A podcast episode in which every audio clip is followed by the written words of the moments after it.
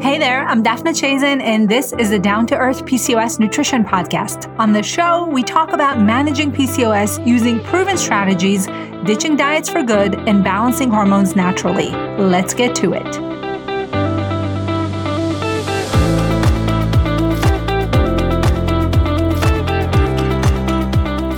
Hey there, everyone. Good morning. How are you? Hope you're doing well. I wanted to talk about five PCOS mistakes that I see women and people with PCOS in general make often. And I think these are really big things that are holding people back from seeing the results that they want and really getting their period back, losing the weight, feeling better, stopping the stress and anxiety cycle with food, like all of these things. And I'd love to know what some of your goals are with PCOS, but all of these things can be accomplished. The problem is that many, many people go about it the wrong way. And then there's frustration. You feel stuck. You feel like nothing's working. I had someone message me earlier today saying that her case is really unique. No one's been able to figure it out and she doesn't know what to do, where to move from here, where to go from here. And in my 10 plus, almost 15 years of doing this, I can tell you that really no case is unique. Um, yes, everyone has different needs. Everyone needs a different plan. But at the end of the day, all PCOS problems, most of them, the vast majority of them, if not all of them, can be resolved with the right plan. So if you've had this experience of doing things, not seeing the results, feeling like there's no hope for you, there is absolutely hope for you and you can absolutely reverse your symptoms. It's maybe that you've done, done some of these mistakes, have gone through some of these things and not really seen the results that you wanted. So I'm going to talk about some PCOS mistakes. Uh, there are five of them. There are many, many more that I see people make all the time, but these are probably the biggest ones, the most common ones. And I think we're going to kind of jump right into it. I'd love to know what are some of your goals with PCOS? What is your, you know, if I were to wave a magic wand over your head, what would you like to see go away? What's the biggest struggle that you want to get rid of? That's going to help me kind of give you some more detailed information. Hi, everyone. All right. So let's get started. Five PCOS mistakes. Number one is not knowing your numbers and not understanding what's driving your PCOS. This is the first step. This is the most important thing that you need to do if you have PCOS. Whether you've just been diagnosed or you've had PCOS for a really long time, doesn't really matter. This still applies. And what's driving your PCOS and obviously your blood work numbers and all of your health related markers can change over time. So it's important to keep a pulse on it and really understand what's happening in your body so you can start addressing these problems head on. Because if someone doesn't know what's driving their PCOS and they're just like taking a cookie cutter diet or they're just following general advice, yeah, chances are it's not going to work because it's not addressing your problem. PCOS is a syndrome. So it's going to manifest differently in each and every person. Your symptoms are likely going to be different than someone else's symptoms. And that's because different things are driving your hormonal imbalances. So of course, with PCOS, we have a high rate of insulin resistance. We have high rates of inflammation. We have, of course, high rates of adrenal problems, uh, androgens. Yes, all of these things are common, but what's currently driving your symptoms is going to differ, differ from someone else's. And it's really important to understand it. So it's not your fault that you don't know these things. Most people don't get the right information when they're diagnosed and their doctor doesn't take the time to really explain what's going on or test further. They just say, oh, you have PCOS, here's the birth control, or don't eat any carbs, or just lose some weight, it will go away. Or the worst one is come back when you want to get pregnant, right? That's not helpful or giving you any information about what's really going on. And so chances are that you've gone online, you searched, you Googled, and the things that come up are generally not going to be tailored to what your situation is. So you as an informed patient and person needs to first and foremost figure out what is driving your PCOS and what are some of your numbers that need your attention? You know, if you're someone who has a variety of symptoms that may indicate a blood sugar problem, fatigue, cravings, brain fog, all of these things can be indicators of insulin resistance. Now we can't assume anything. We can take those hints and now test and see what are your insulin levels? What is your blood sugar level? Are you pre-diabetic? Is there a history of prediabetes or diabetes in your family? That's something that you also need to consider. So starting to get this picture of what's going on with your health, what's the driver behind your symptoms? What are your numbers telling us? What are your symptom tell- symptom- symptoms telling us? And then you can start from there because if you have a collection of symptoms that are related to insulin resistance and it's confirmed with your blood work that you likely have insulin resistance, you're in a much better position to start managing your PCOS than when you didn't know this, when you had no idea what's going on in your body. Okay. So the first mistake people make is not knowing what's driving their symptoms, not knowing what their numbers are. Very, very important to get those two things figured out. Now, how do you do this? I have a podcast episode all about what's driving your PCOS symptoms as well as what things to ask your doctor for. And so that's those two episodes are a really good place to start. If you're not currently listening to the podcast, it's the Down to Earth PCOS Nutrition Podcast.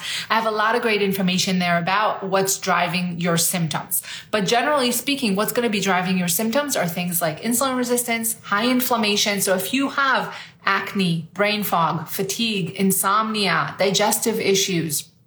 Those are all signs of inflammation and you can test for inflammation and start figuring out if that's something that's a big kind of root cause for your PCOS. Okay. So the number one thing you want to do is understand what's driving your symptoms. I actually have a free quiz that can help you do that as well. It's called what's driving your PCOS symptoms right now. You can go to daphnachazen.com slash quiz and it's a free quiz. It takes three minutes to complete. You're going to be asked a few questions. And then at the end, it's going to tell you what's driving your symptoms and what to do about it. So I give you a starter plan to start managing your, your issue, your root cause problem of your PCOS in that quiz. Okay. daphnachazen.com forward slash quiz and it's going to tell you what's currently driving your PCOS symptoms. Now, if you had insulin resistance and you've managed it and now your PCOS issues are still going on, there's still no period, you still have issues with acne, but you know that you don't have insulin resistance anymore, or maybe you never had it, things evolve, things change. So we have to continue to dig and we have to continue to test and really understand if I have XYZ symptoms and my labs are showing this, chances are I'm dealing now with inflammation or high androgens. And also, is your PCOS getting worse with stress? That's another thing that you need to be paying attention to, right?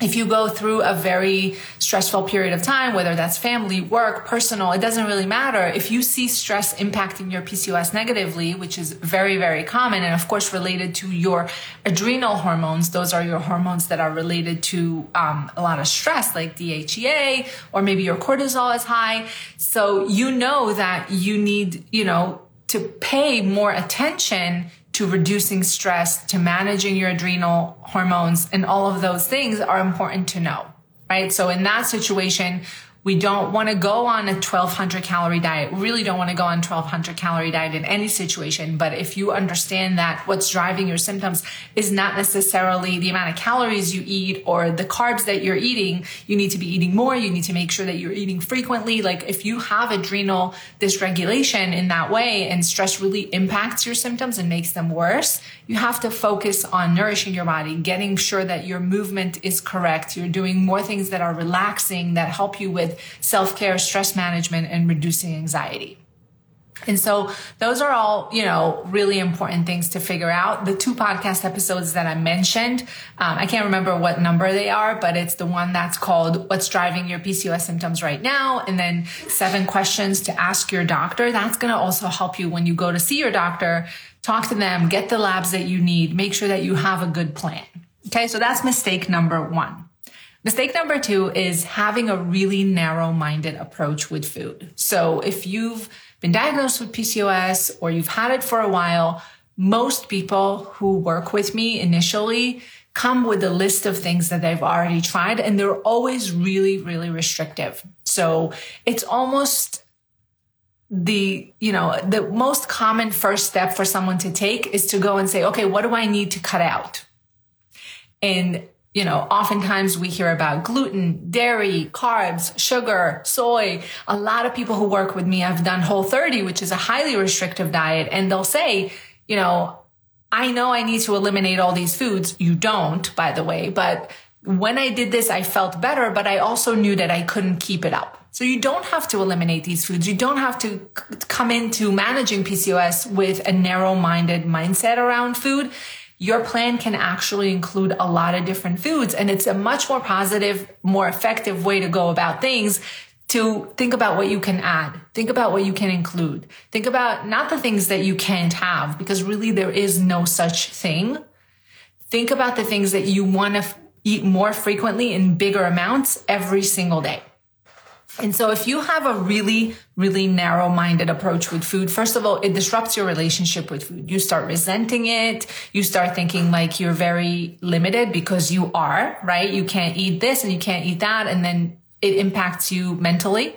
It starts feeling really heavy. You maybe can't be as social as you were before. And so coming in with this approach of I can't eat many, many things is not a good way to manage your PCOS, which is a lifelong condition. You need something that's going to be flexible and allow you to stay really joyful with food and have a good relationship with food for the long haul. Okay. So I think that coming in thinking about what you can add, the things that you want to eat more of, as opposed to what you can, what you need to eliminate, which is really nothing um, is going to be much more helpful.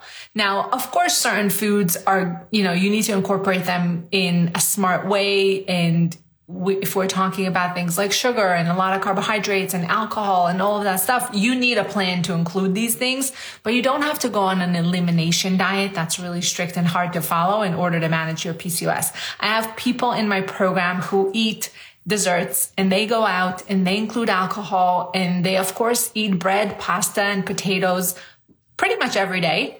And they are thriving. They're doing just fine. Their symptoms are very much under control and they don't have a fear of food anymore. Okay. They're not really thinking about what to eliminate. They're thinking about what to eat more of. And naturally, when you do that, you're going to crowd your plate with the things that are great for your body and the other things are going to be limited and more sporadic. And that's what you want. Okay. So don't come into this thinking, okay, what do I need to eliminate in order to manage this thing? That's not a good approach to take. What we do want to do is think about, okay, what things help me that I need to eat more of?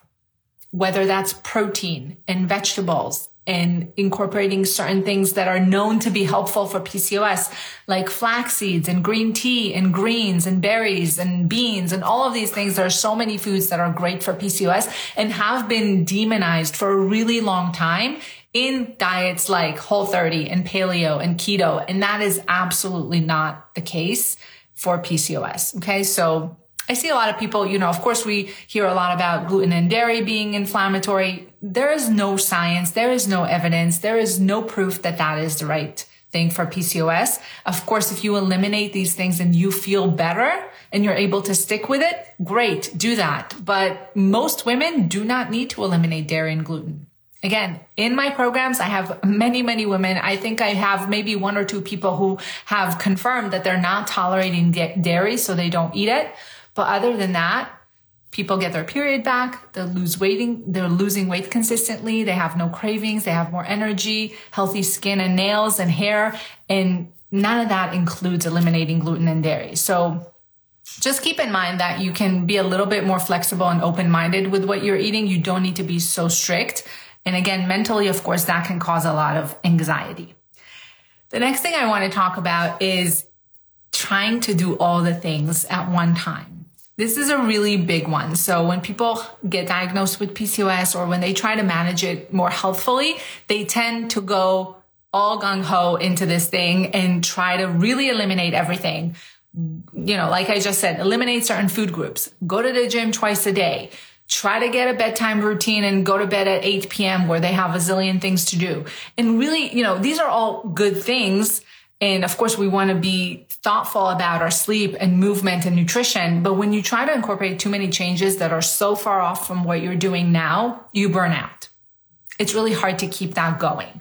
And so you actually need to do very small things more consistently in order to manage PCOS. So don't think about the most dramatic change that you can make. Think about little things. Like if you were to spend 10 minutes of, on your health today, what would you do? Would you just take a 10 minute walk? That's perfect. Would you meal prep your dinner? Maybe defrost something, maybe throw something in the crock pot. Would you cut up a snack for yourself and just kind of, you know, make sure to take a break from what you're doing and be more mindful when you eat. Little things like this are really going to make a huge difference because they're very sustainable. You can keep doing them day in and day out. My most successful clients do very small things, but they do them every day. Okay. So I have really no, most of my clients actually don't exercise in a formal way. So really this is one of the biggest mistakes people do where they come up with these really elaborate fitness routines or they say that they're going to go to the gym five days a week and they're only able to stay with it for maybe two, three weeks at the most. Most of my clients just take random walks that they enjoy taking and they don't think about a workout routine that's so elaborate and demanding. And they're able to do it. They actually enjoy it. So they want to keep doing it. And they also do very little things with their nutrition. And I'll give you some examples, but these are some of the things that have made the biggest difference for them because some of them have been doing it for over a year. So I have people who have not only lost weight, but regulated their cycle, got pregnant, reversed acne, reversed their digestive issues, and they did it one small thing at a time. They didn't do anything dramatic, but they were in a program. They got the coaching and support that they needed. So they were able to stay with it for a long time. And day to day, maybe things don't look like they're changing that much. But week by week and month by month and after a whole year, the transformation is huge. And so I'm telling you this so that you know that the most dramatic changes usually lead nowhere. They lead you right back to square one because you burn out. You can't keep up with them. But if you do something small, if you t- took 10 minutes today to, to dedicate to your health, and did just one thing, just the simplest thing. And then you did again tomorrow and again the next day and the next day. By the end of three or four months, you're going to see huge, huge results.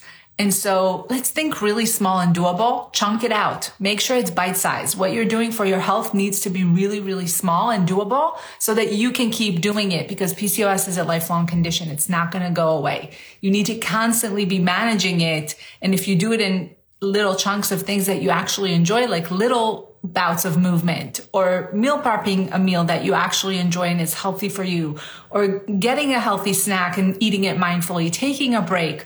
Those are the types of things that are going to make your body feel a lot better because they're actually good for your hormones. Okay. So it's not about doing the most crazy workout routine. It's not about going to the gym twice a, twice a day. I've had people who have done that and initially, you know, they feel really proud and they feel good.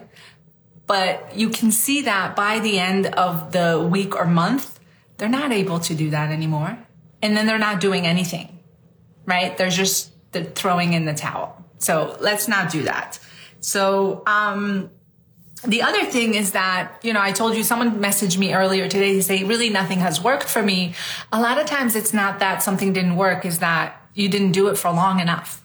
and usually that's because it was too strict. So if you're doing something that's really strict and you weren't able to stick with it for more than three or four weeks, of course it's not going to work. Managing your hormones is a long game. You have to be in it for at least three or four months before you decide that something is not working. Um, just to give you a little idea, when you, if anyone here is interested in getting their period back or want to regulate their period, that's something that can that takes a hundred days right so in order for you to get a period back if you haven't had one in a while your body in order to ovulate needs about a hundred days and that's something that most people don't realize. So if you were to stick with something for three to four months and you did it in the right way, you didn't cause stress on your body, you didn't exercise twice a day, you didn't eat 1200 calories, you actually nourished your body with some of the things that I share here and on my podcast, and you stuck with it for three to four months, chances are you will see the results. Your period will regulate. So if you've tried a lot of different things and they were very strict and you weren't able to stick with them very long, that may be the case, right? You may have not done something that's too strict and not correct for your body. And if you haven't done it for long enough, if you haven't done a good routine for long enough, that's also um, something that can really disrupt everything. Okay. If you have a question, put it into the questions box and I'll try to answer it at the end. We're almost done. So we talked about not knowing your numbers. That's mistake number one. Not knowing what's driving your PCOS symptoms, not understanding your labs. We talked about being very narrow minded with food and thinking about what to eliminate and what things to not have. That's not a good way to go. We talked about, um, trying to do all the things and not paying enough attention to the small habits Okay, small habits is what wins the race with PCOS. And so don't think about making big dramatic changes. Think about 10 minutes a day. What can you do for your health and do it over and over again? Okay. Number four is being really selective with movement. There is so much misinformation about the best workouts for PCOS and, you know, mostly related to high intensity workouts that are spiking cortisol levels. And the science is just not there. There is not one type of workout that's the best for PCOS. That's absolutely not true. Many women can work out in pretty intense ways and recover just fine. Okay. So whether that's cardio, whether, whether that's CrossFit, whether that's just walking, yoga, lifting weights, all forms of movement are great for PCOS. And you don't have to, if you enjoy something, but you heard that it may not be good for you, why don't you listen to your body instead of to someone else? This is what I always tell people. Listen to your body. See how you recover, right? If you're working out in this way and you wake up the next day feeling energized and strong, there's absolutely nothing wrong with that workout. Okay. So you need to make sure you're getting enough sleep. You're eating enough you're letting your body recover. You're not doing very intense things multiple days in a row. But other than that, there's really no reason to avoid anything as far as workouts. So you don't need to be selective because what happens is people get selective with workouts and then they don't move at all because they're not sure what to do or what's the best thing. So if you're constantly waiting to find the best diet, the best workout, the best routine for PCOS, and you end up not doing any of them because you're overwhelmed, this is your reminder to just start doing something. Start moving. Okay. If you enjoy intense movement, do it once a week, do it twice a week. See how you feel, see how your body feels, and then take it from there it absolutely is the case that, you know, you don't want to overdo it. And that's obviously true for everything else, not just for PCOS. But also if you're someone with PCOS that has a lot of other stress that's poorly managed and you have symptoms like fatigue and insomnia and acne, digestive issues, joint pain, migraines, those are all signs of inflammation. You may want to start with something that's a little less demanding on your body as far as a workout, maybe something that's calmer. But at the end of the day, there's not going to be one workout that's best for everyone. That is absolutely not true. You want to diversify your workouts. You want to recover from them properly with food, sleep, and taking breaks from your workouts. And you also want to listen to your body and make sure that you, your body is not telling you, oh, that was too much or you know if you're super sore the next day and you feel like a truck hit you that's probably not the best workout for you. But other than that there's no um, hard and fast rules as far as workout. So don't be so selective. And then the next thing is related to supplements. I get a ton of questions about supplements all the time. And here's the thing with supplements they're not that important in the grand scheme of things. And I said what I said. Supplements are meant to supplement your nutrition. Okay. So they're not something to rely on. A lot of times people rely on supplements as the thing that's going to cure them, almost like a medication. A supplement is not like a medication. Okay. So the medication for PCOS, the prescription for PCOS is nutrition. Okay. Nutrition is, is the prescription for PCOS. Supplements help, but you have to get all the foundational things together first. That's the food, sleep, and you know light movement making sure that you're getting enough stress reduction. You're not building up too much uh, an emotional load there. Those are all the things that are going to help with your hormones. Supplements are the very tip. They're kind of like the cherry on top. They don't really make a huge difference if none of those other pieces are dialed in. Now the only supplement that I do recommend for most women is inositol. And I did a whole podcast episode on this. So if you haven't listened to it, I do recommend that you check it out. But at the end of the day, not everyone needs to be on a supplement for PCOS. And I definitely don't think that you need to just take a tea or a pill or a powder from the internet that's just generally good for PCOS. Those things are not going to be tailored to your unique needs. They're not going to address your PCOS drivers necessarily unless you've identified that that's the case. And at the end of the day, they're definitely not going to replace a nutrition plan. So if you don't have a nutrition plan yet, that's where I would focus. Don't spend money on expensive supplements that you don't even know what they do or how they may benefit you. I see a lot of people do that. Okay. Supplements are not that helpful if nothing else is in place.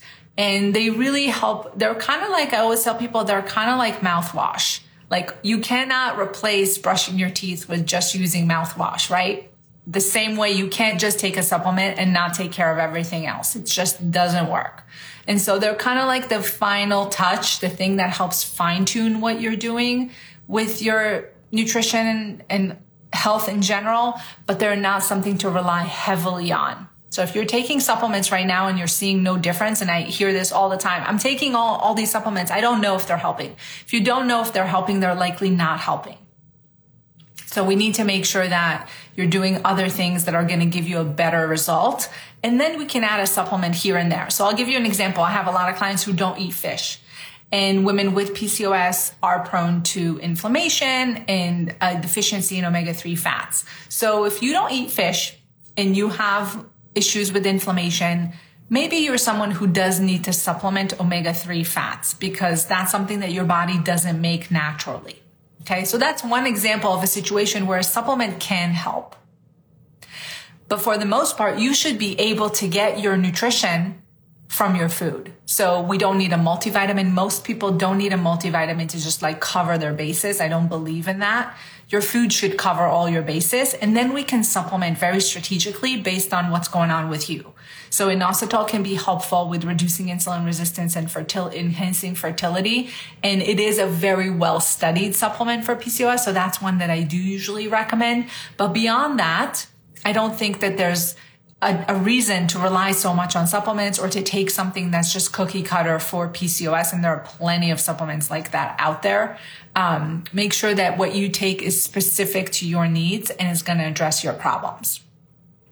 So those are the five mistakes. Let's just recap real quick. Okay. We talked about having an open minded approach. So the mistake is having a narrow minded outlook and focusing more on what to eliminate.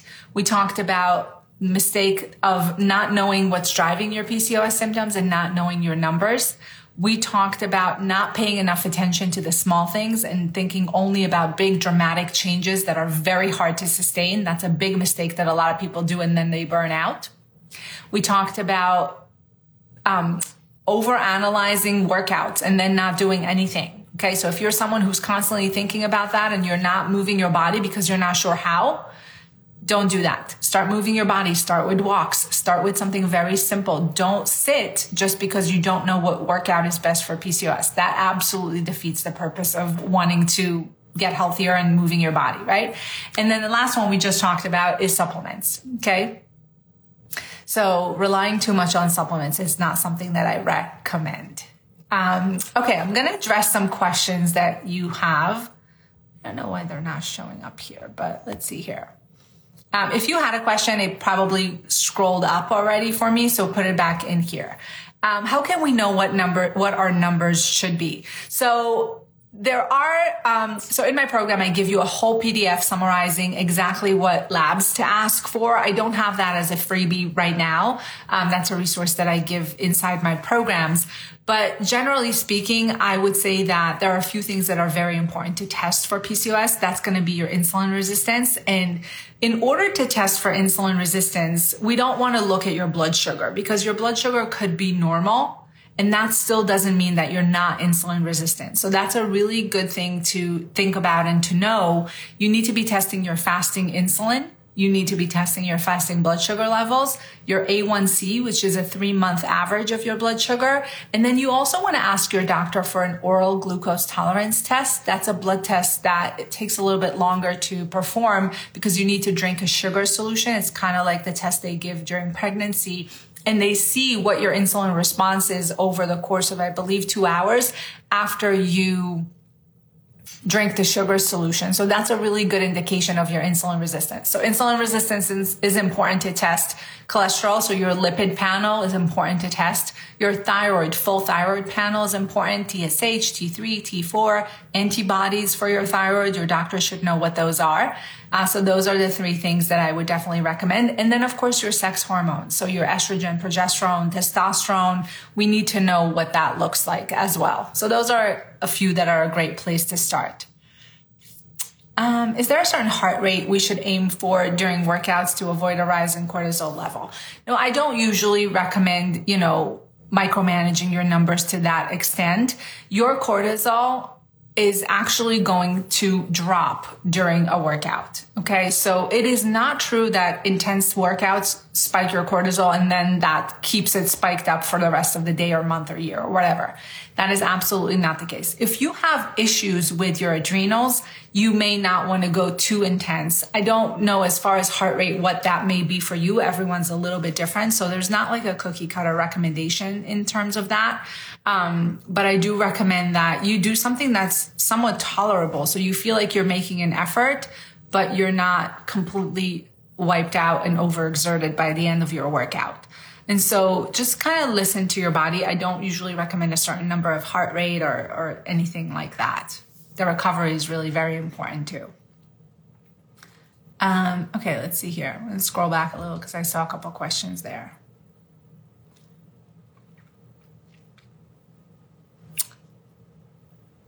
Um, Samantha says, My dream is to get pregnant again. I'm turning 30 and PCOS has stopped this dream. I need to help and guidance. Yeah, you absolutely can. Um, and if you've gotten pregnant in the past, that is also a good sign. So, you know, focusing on ovulation, enhancing your fertility, eating enough, making sure that your hormones are in check, you absolutely can do that. Um, okay. Any other questions? You could put them into the chat. I'll hang on for a few more seconds. Other than that, thank you so much for tuning in. I'll be live here again probably later this week to talk about another topic. I'm thinking about cravings. If you have a topic that you want me to talk about, I'm happy to take suggestions. You can DM me. And um, you're welcome, Samantha. All right, everyone. Thanks for joining. I'll see you soon. Bye.